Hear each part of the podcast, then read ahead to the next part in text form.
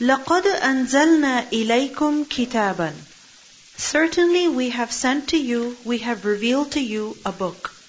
And this book, fihi in it is dhikrukum, your dhikr. In this Quran is your dhikr. أَفَلَا تَعْقِلُونَ Then will you not reason? Will you not wake up? Will you not think and realize how important this book is to you because it has your dhikr? What does it mean by dhikr? To mention, right? So this Quran has your dhikr, meaning it mentions you. It talks about you. Now if you think about it, if there's any newspaper, alright, or any magazine, or even a blog, forget a blog, a post, a tweet that mentions you, what happens? What's our reaction? We feel so important all of a sudden, right? We find out that somebody has mentioned us and we feel like we're so special. This Quran mentions you, meaning it mentions us as human beings. It talks about us. The subject of the Quran is man, human being. Because this Quran has been sent for our guidance, our instruction. So it directly addresses us and it guides us to that which is best. And it also tells us about ourselves.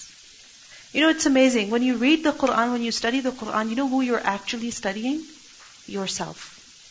Because nobody will tell you such things that will make you reflect on yourself as much as the Quran makes you reflect on yourself. So much so that you think about what you feel, the state of your heart, your intentions, your words. It's like a mirror. So fihi dhikrukum. In it is your mention. It talks about you. You are the subject of this Quran. Also fihi dhikrukum. Dhikr also means instruction. Right? So this Quran is an instruction for you, a reminder for you, a reminder that has been sent especially for you, O people. And also remember that the word dhikr gives the meaning of fadilah and sharaf. Because when somebody is mentioned, why are they being mentioned? Because they are important. Right?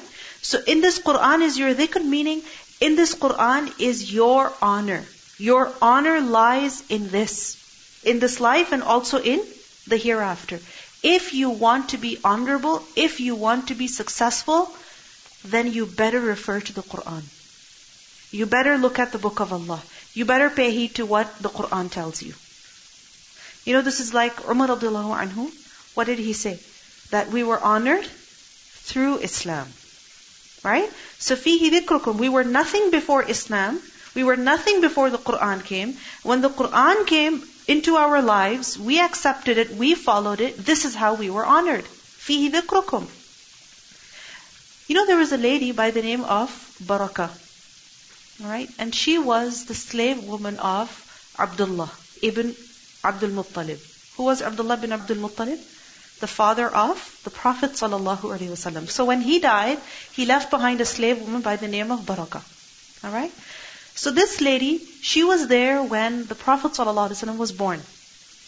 Alright? And she was there when the Prophet ﷺ's mother Amina took him to Medina. Alright? And remember that on the return journey from Medina, Amina, she died. Right? And Baraka was with the Prophet ﷺ. She looked after him when he was young. She was there from the beginning. Alright? We learned that the children of Abu Talib, many times they would be found hungry or they would be found dirty or, you know, like messy, as if they weren't really taken care of. But the Prophet ﷺ, always well taken care of. Why? Because Baraka used to look after him. Then what happened? that when the Prophet ﷺ, he grew up as an adult, he got married to Khadija radiallahu anha, the Prophet ﷺ set Baraka free. Why? As an expression of his gratitude for her, her loyalty for him, that how she had taken care of him, stayed by him, never left him. So the Prophet ﷺ really wanted to show her his appreciation and he set her free. So Baraka got married. Alright? And she had a son whose name was Ayman. So she became known as Umm Ayman. When the Prophet ﷺ, he received prophethood and he did da'wah, One of the first people to accept Islam was also Umm Ayman, Baraka. Then when the Prophet ﷺ, he told the people to do hijrah, of the people who did hijrah was also Umm Ayman. It is said that Umm Ayman, her husband, either he died or he didn't embrace Islam, so basically she separated from him. We don't know much about her husband, the father of Ayman. But anyway, she went to Medina. And Umm Ayman was an Abyssinian woman. Alright? So you can think about that society where people weren't just racist, but they were also proud of their skin color. So she was discriminated against. But what happened that one day the Prophet ﷺ said, Whoever wishes to marry a woman from the women of paradise should marry Umm Ayman. You see how she was described? A woman from the women of paradise. You see what brought her honor? What brought her honor? Was it her skin color in that society? Was it her wealth? Was it her social status? What was it? What was it? It was her deen. It was her Islam, her connection with the Quran, with the Book of Allah. That is what brought her honor. So you know who married her? Guess. Take a guess. Who do you think married her? Zayd radiallahu anhu. You know who Zayd radiallahu anhu was? Who was he? The freed slave of the Prophet ﷺ who was also declared as his adopted son, but then later on, as you know that, the ayat were revealed that prohibited the believers from calling a person their adopted son. So anyway, Zayd radiallahu anhu, he married her. And they had a son. What was his name? Usama radiallahu anhu. And Usama radiallahu anhu was so dear to the Prophet ﷺ that we learned that on one lap, the Prophet ﷺ would make Usama sit, and on the other lap, he would make one of his other grandchildren sit.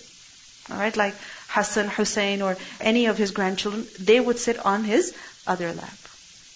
And you know, Umm Ayman, the Prophet ﷺ respected her so much, she would literally treat him like her own son. At one occasion, we learned that she prepared some food for the Prophet ﷺ and she gave it to him, and he said no.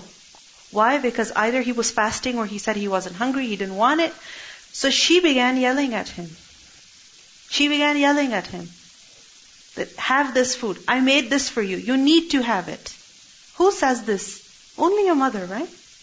At another occasion, we learned the Prophet ﷺ was drinking water. Umm Ayman was nearby. Aisha radiallahu anha was also there. Umm Ayman said, May I have some water too? Aisha radiallahu anha said, You're asking the Prophet ﷺ for water? I mean, you should be serving him. She said, I have all the right to ask him. I took care of him. I looked after him.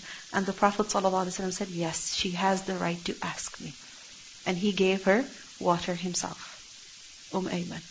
So you see the honor that this woman had. What brought that honor? in this life also. It was the Quran.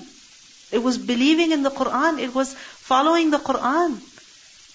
Her Islam. So fihi dhikrukum. If someone tells us, do this one thing, follow this one thing, and you'll be successful, we would readily accept it. Right? Which is why we're always looking for, you know, these quick fixes and these deals on anything. You know, take this and your life's problems will go away. Anything. Even if it's a car that we have to buy with a huge loan. Right? But apparently if you'll drive that car, you'll be happy. That's what we see on commercials. Right?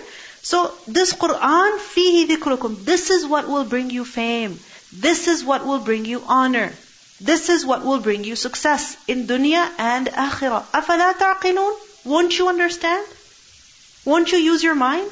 How are you treating this book of Allah? How are you rejecting it? How are you abandoning it? Think about what you're doing.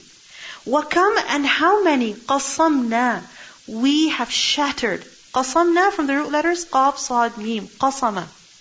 And qasama is to break, shatter something, to give a mortal blow. I mean, just strike and finish off. Hit and finish, destroy. Like for example, it is said, قَسَمَ اللَّهُ ظَهْرَ الظَّالِمِ That Allah, yani, He destroyed the back of the zalim, meaning completely shattered, destroyed him. So, kam qasamna min qaryatin. How many a town have we destroyed? Why? كانت ظالمة. They were wrongdoing. They did ظلم. وأنشأنا and we produced بعدها after it قوما آخرين other people, other nation. So many generations destroyed. One generation it goes and another takes its place. Over here Allah says كانت ظالمة. And if you think about it, as a generation or as a people, they live, they collect, they gather so many things in their lives. And it is because of the things of this world that they compromise on their faith, that they ignore what Allah has revealed. But what happens? The same things, a person leaves them, and they become the property of another. Right? So كم قصمنا من قرية كانت ظالمة وأنشأنا بعدها قوما آخرين. A new generation came and Allah did no zulm upon them. I was reading an article recently about how so many museums in Syria, right now what's happening is that because of all the war that's going on, people are literally raiding and looting and stealing things from those museums and they're going into the black market and being sold for millions of dollars. Right? And obviously the authorities are getting very upset about it because the museums, everything that has been collected in them, that's their heritage. That's their history. That's their culture. But this reminds us that, I mean, the things that we have, they're not going to stay with us forever. The life that we have, we're not going to live it forever. We have a limited time, a limited stay, which is going to expire. What matters is what we're doing, not what we're collecting. And you see how the previous ayah talks about the Quran? What does Allah subhanahu wa ta'ala say? هُوَ خَيْرٌ مِمَّا يَجْمَعُونَ It is better than all that people collect. It is better than all that people gather. فَلَمَّا أَحَسُّوا بَأْسَنَا And when they sensed our ba's, who? The people of the Qaryah, the different generations that have passed before. When their time came, meaning when their time was to expire, فَلَمَّا أَحَسُّوا بَأْسَنَا And they sensed our ba's. أحسوا is from hasin seen, his. What does his mean?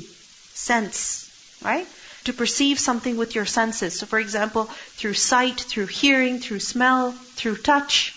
so ahassu ba'sana, they just sensed our punishment. They had a feeling or they saw a punishment approaching or their end coming near. And this may happen in different ways. So for example, one person sees death approaching him in the form of a building falling on his head. Another person sees death approaching him in the form of waves, you know, water just coming his way. Another person may see death approaching him by, you know, a bomb blasting right in front of them, whatever it may be. There's so many faces of death. فَلَمَّا أَحَسُّوا بَأْسَنَا As soon as they saw death approaching, as soon as they saw the punishment approaching, إِذَا هُمْ مِنْهَا then suddenly, immediately, whom they minha from it, meaning from that punishment that was approaching them, yarkudun. They were fleeing, they fled, they ran. Yarkudun is from ra, kaf, dad. And raq literally is to kick, to strike with one's foot. Right? To strike with one's foot. Now when you're riding a horse, what do you do? When you're riding a horse, what do you do? in order to make the horse run faster. What are you going to do? Huh? You're going to use your feet. Isn't it so? You're going to kick the horse. This is the action of raqaba. To kick the horse in order to make it gallop, in order to make it run faster. So idahum minha yarkudun immediately they left their homes, they left their things, whatever was in their hands, whoever was with them, they just fled. They ran as if horses run horses as if they're galloping away quickly, running away to save their lives. But as they ran to save their lives, what were they told? They were told, La tarkudu. Do not run. Do not flee. Do not gallop away. Warji'u and return. Go back to ila to ma that which utriftum fihi. You were given luxury in. Utriftum from the root letters, ta, ra, fa, tarif. And tarif is a life of comfort, life of ease, life of plenitude. Meaning when a person has a lot of stuff, a whole lot of things to do, to enjoy, to entertain himself with. Lots of food, good clothes, comfortable housing, you know, fun things to do. This is tarif. So go back to those houses, go back to that life, go back to those times, those things that you were enjoying. Where are you running away? وَمَسَاكِنِكُمْ And run back to your masakin, plural of maskan, meaning your homes. لَعَلَّكُمْ تُسْأَلُونَ So that you will be questioned. Where are you going? In other words, the thing is that when we have, you know, things that we are enjoying or food that we're eating, right, or the the happy times that we are in, we don't want to leave them for the sake of Allah subhanahu wa ta'ala. Even for a moment. Even for a minute. We're too busy enjoying ourselves. But what happens? If a person is living in their house, they're having a party, and may Allah protect us all, but if there is a fire or something like that in that house, will that person stay in their house? Will they? What will they do? Run away. Run away. But wasn't that house so precious to them that they didn't want to leave it at all? They didn't care whether they obtained it through halal means or haram means? What happened now? Isn't it the same house because of which they have neglected so many prayers and they have neglected the rights of so many people? And they have cared less about halal and haram? But that same house, what value does it have when a person's life is at risk, when a person's life is about to end? Aren't we willing to give up anything to protect our lives? Isn't that the case? But it's amazing how we live this life enjoying ourselves as if we're going to stay here forever. As if the things that we have, the people we're living with, the work that we're doing, we're going to continue doing this forever. But what happens when death approaches? A person runs away, he abandons all these things. He doesn't care about them at all. So, لا تركضوا وارجعوا إلى ما أترفتم فيه ومساكنكم لعلكم تسألون. It's as if they're being mocked at. Where are you going? You're going to leave your things? You're going to leave your house? You're going to leave your car? Go back. Save it. Go enjoy it. But is it worth enjoying now? قالوا, they said, Ya waylana, oh woe to us, inna kunna zalimin. Indeed, we were wrongdoers. Meaning as death approaches, then they confess their sins. They accept their faults. But is it of any use? Not at all. It is because of these things, in obtaining them, in using them, in enjoying them, that we neglect the book of Allah. We neglect the rights of Allah subhanahu wa ta'ala. But these things don't matter. Ultimately, we will leave them. We will run away from them in order to save our lives. قالوا يا ويلنا إنا كنا ظالمين فما so not زالت it ceased تلك that دعواهم their call which call the statement of theirs إنا كنا ظالمين إنا كنا ظالمين we were at fault we were wrong I shouldn't have done this regrets regrets regrets so these regrets they don't end حتى until جعلناهم we made them hasidan as a harvest, خامدين extinguished. Meaning until they are finished. They die. They keep, you know, expressing regret until they're dead. But expressing those regrets is not going to change anything. The word hasid is from the root letters ha, sad, dal. And hasid is used for a field or a crop that has been harvested before due time. Hasad is that which is harvested at the right time. So when you will harvest at the right time, do you get something? When the fruit is ripe, when the crop is ready, do you get something? Of course you do. When you'll sell it, you'll make money. But if the fruit is not ripe, if the crop is not ready, and the field is mowed down, what are you going to get? Who's going to buy it? Who's going to take it from you? No one. It's going to bring you no profit. It's a total loss. So this is hasid. And hasid is also used for like a crop that has been destroyed. How? By some storm or fire or something of the sort. You know, think of it as a garden that has been mowed. And now, alhamdulillah, the lawnmowers that we get, I mean, they collect all the grass, right? But think of it as one that doesn't collect the grass in a bag. So it's all lying around. This is hasid. Khamidin. Khamidin, plural of khamid. Khumud is when fire dies down. What happens on a barbecue? what happens? Heat, right? The coal is very hot, but then what happens? You leave it, you turn it off and you leave it to cool down. Once it cools down, then you close it. So khumud is when fire dies down. And when it dies down, when it cools down, then it's still, it's quiet. And likewise, when a person dies, then what happens? When a person is alive, there's heat in the body. It's warm. But when they die, the body turns cold. There's no life, no movement, no heat. So in other words, they continue to declare their regrets. I was wrong. I was at fault. I shouldn't have done this. I wasted my life. Bad choice, bad decision. Until their souls leave their bodies. They keep expressing regret. But this regret makes no difference. The fact is that when the angel of death comes to take the soul of a person, then he only leaves after taking the soul. Even if a person presents a thousand excuses for the wrong that he's been doing, or he tries to beg and plead for more time, no. The angel of death is not going to go without the soul. Even if a person expresses regret. حَتَّى جَعَلْنَاهُمْ حَصِيدًا خَامِدِينَ And so many people, it happens with them that as they approach death, as they are near death, as they realize that death is near, what do they have? Regrets.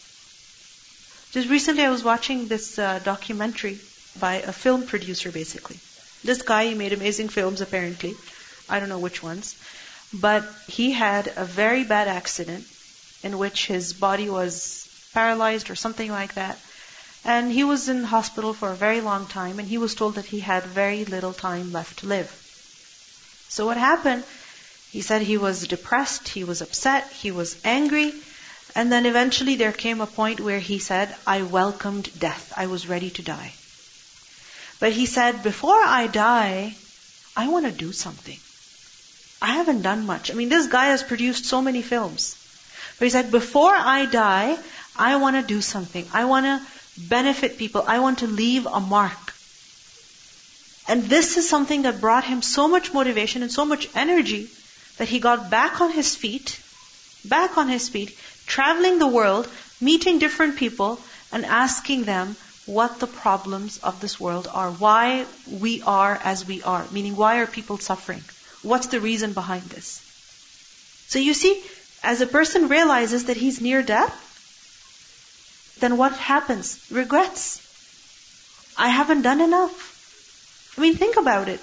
As each year goes by, as each day goes by, what is it that we feel? We're drawing near to our death. But then what have I accomplished? What have I done? What have I produced? What have I gained? What am I taking with me? What mark am I leaving behind? What? What is it that I am leaving which is truly of value, that will benefit people, that will help me on the day of judgment. You know, like Imam Bukhari, when he put his collection together, his collection of ahadith, he said, I have prepared this as a hujjah for myself on the day of judgment. That hopefully I can present this before my Lord, and because of this I will be forgiven. And he didn't write his collection in one day or in one year. No, it was the output of his entire life. 16 years old he was when he left his home. He went to Makkah, and that was it. He never went back. He never went back. He spent years and years in Makkah, and then from there, when he had learned from so many scholars, he went on. Different, different cities, different regions. Wherever he found there was a hadith scholar, he went and sat in his majlis, learnt, memorized. He spent nights studying, days studying. He didn't waste his time. Because he had a purpose. He had a mission. He wanted to accomplish something. And those people who live with a purpose, then yes, they accomplish something. But if our concern is just the tarif of this dunya, the luxury of this dunya, my clothes and my food and my this and my that, then what are we going to accomplish? A good looking body? What good is that if it's going to rot and decay under the soil? A good house? in which everything is perfectly matched and designed and everything, what's the point? When one day that house is going to be broken down, when people are going to be taking these things off and selling them. Have you ever seen a moving sale? Everything must go. Just take anything. Garage sale. I mean, it's amazing how people will bring stuff out of their houses, put them at the curb. Just take it. Take it. Take it for free. Whether you give money or you don't give it. But look at how it was bought. Remember how and when it was bought. What's the value here? Things don't matter. Our time matters. Our actions matter. فما زالت تلك دعواهم حتى جعلناهم حصيدا خامدين. Allah reminds us, وما خلقنا السماء والأرض. We have not created the sky and the earth. وما بينهما. And whatever that is between the two of them. لاعبين. As ones at play. لاعبين is a plural of? لاعب. لاعب is one who just plays. لاعب. لاعب is to play, sport, game, joke. Alright? it's the opposite of jadda. Jadda is to be serious. Alright? And the opposite of that is to joke around and waste your time and play and have fun and have a game. Amuse yourself with one thing and then another thing. This is la'ib. Allah says we did not create the sky and the earth and everything that is between them just in play. No. This is not a game. This is not a play of someone who plays. This has not been created for the purpose of amusement without a reason. Like, for example, children playing, what happens? They make something with Lego, for instance, something so detailed, so intricate, each piece is put in a particular place, and then what happens at the end? Let's break it up. Right? Let's break it up. This is not what this life is about. That Allah subhanahu wa ta'ala made such a beautiful dunya, Alright? And not just the dunya, the stars above, and this entire universe, so intricate, with so much detail, so much planning, and everything, then Allah subhanahu wa ta'ala will just finish it off. No. No, this doesn't make sense. Does it make sense that you buy a lot of wood, a lot of paint, a lot of construction material, and you just construct something and then just finish it, break it? No. If any person would do that, what would you call them? Crazy.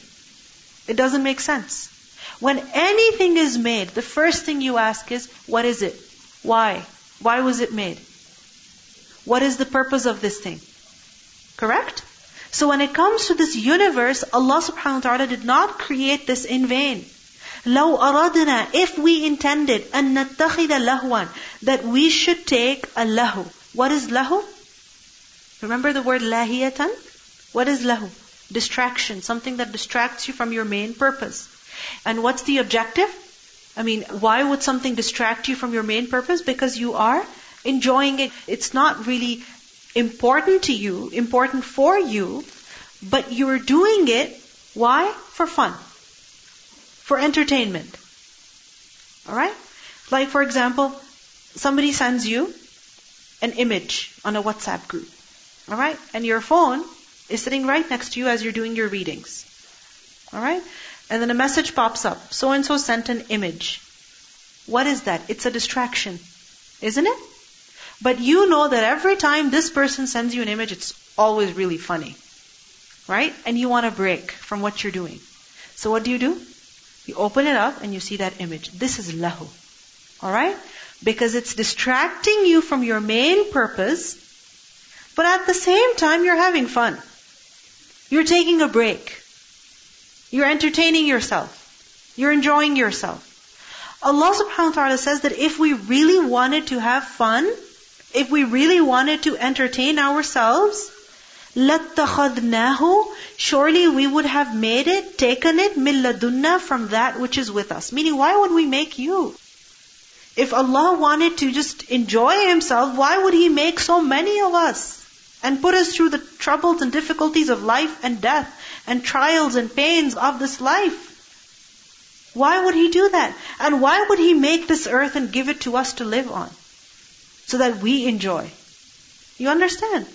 Why would Allah subhanahu wa ta'ala do that? In kunna fa'ilin. If indeed we were to do so. Because Allah subhanahu wa ta'ala, it is far above His majesty that He would do something useless. He would never do something useless. He does not need to have lahu, to entertain himself. No. Allah subhanahu wa ta'ala, if He really wanted to do that, He would not have created us. He would have taken love through something else. So in other words, don't think that this life is without purpose. Don't think that the sky and the earth was created for no reason. بل rather نقذف بالحق على الباطل نقذف we throw we cast from the root letters قاف ذال فا قذف قذف literally is to shoot an arrow so we throw بالحق with the truth على الباطل on the falsehood so we throw the truth on the falsehood we throw the truth on the falsehood so what happens فَيَدْمَغُهُ So it destroys it. Meaning the truth destroys the falsehood. فَيَدْمَغُ And when the falsehood is destroyed by the truth, فَإِذَا then huwa it, meaning the falsehood, zahiq, one that will leave. It will depart. It cannot stay. What cannot stay? Falsehood cannot stay. Notice the word فَيَدْمَغُ Yadmagu is from the root letters dal, mim, gha. Damaga.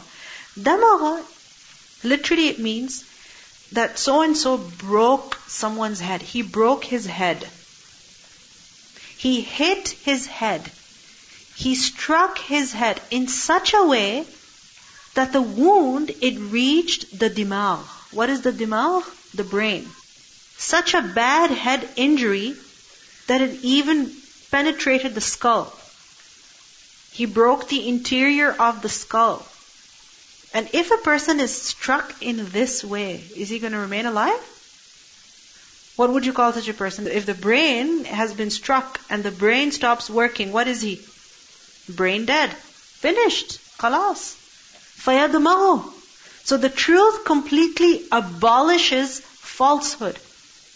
What is falsehood? The whims, the desires of people. Their thinking their assumptions of this life. What they think about this life, that, oh, we just happen to come into existence. We just happen to evolve and come into existence. Right? We're just here because of some big bang that happened and what caused that big bang was something that we don't know. But we don't want to say it's God. Right? We don't want to admit it's God. This is all batil.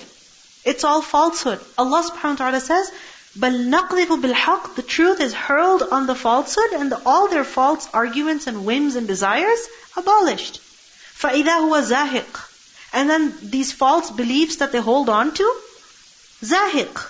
They're to depart. They don't have any basis. Zahiq from the root letter zahaqa. And zahaqa, to depart with difficulty. Yani completely defeated, lost. وَلَكُمُ الْوَيْلُ and for you is destruction, mimma tasifun, from that which you describe. Meaning the lies that you utter about Allah, the lies that you utter about this life, about the hereafter, all these lies are shattered with the truth that Allah subhanahu wa ta'ala has described over here. Any false claim, any false belief, how is it broken? With the strike of truth. The truth must strike so that a person is knocked into reality. Let's listen to the recitation of these verses. لقد أنزلنا إليكم كتابا فيه ذكركم أفلا تعقلون وكم قصمنا من قرية كانت ظالمة وأنشأنا بعدها قوما آخرين فلما أحسوا بأسنا إذا هم منها يركضون. لا تركضوا وارجعوا إلى ما أترفتم فيه ومساكنكم ومساكنكم لعلكم تسألون. قالوا يا ويلنا إنا كنا ظالمين. فما زالت تلك دعواهم حتى جعلناهم حصيدا خامدين. وما خلقنا السماء والأرض وما بينهما لاعبين. لو أردنا أن نتخذ لهوا لاتخذناه من لدنا إن كنا فاعلين. بل نقذف بالحق على الباطل فيدمغه فإذا هو زاهق ولكم الويل مما تصفون.